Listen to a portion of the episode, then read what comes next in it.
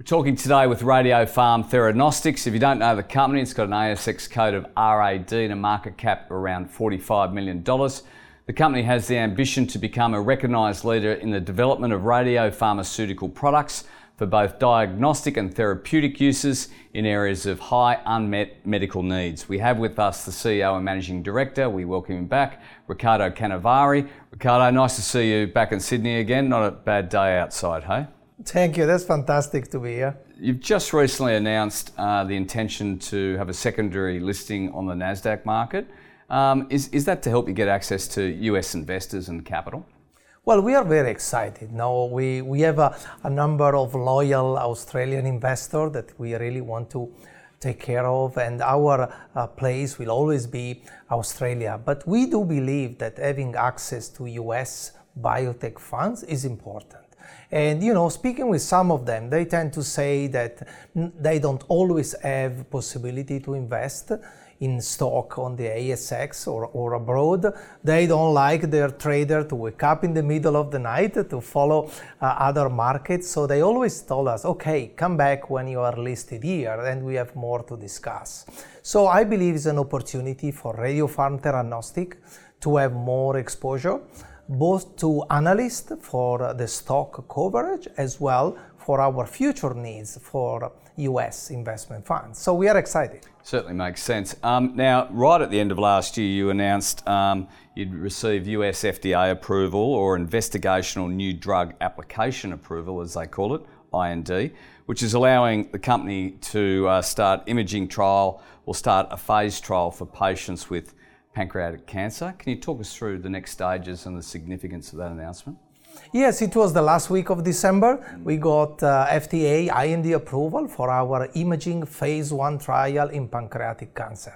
And this is very important. When we speak to physicians, they always tell us too many, too long time without innovation in the field. We really need to have better tool for early diagnosis of patient with pancreatic cancer. Because if we do have early diagnosis, we can really treat them and we can do more and have better outcomes. So this is the space where we want to be with our imaging agent.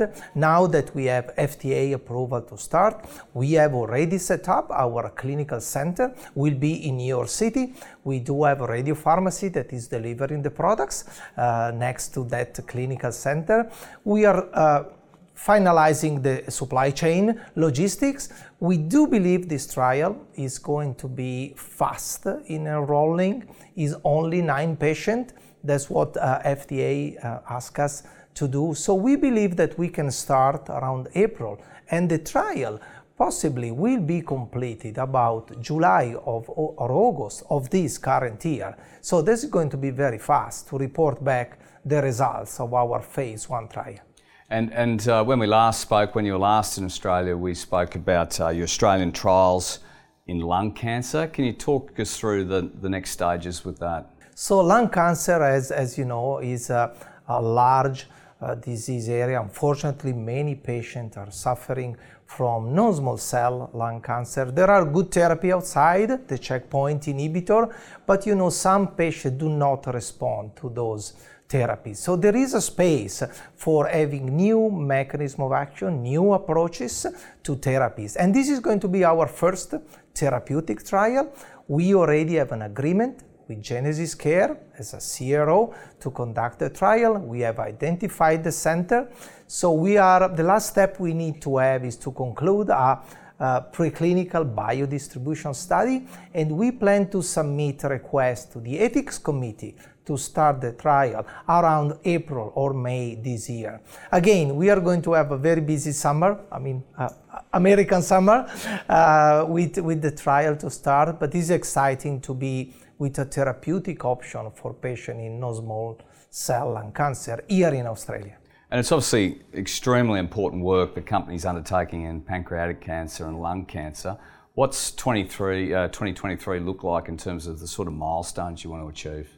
I would say that in addition to the opportunity to start the trial in pancreatic cancer and the trial in non-small cell lung cancer, we are also uh, discussing with FDA our next step for our imaging agent in brain metastasis.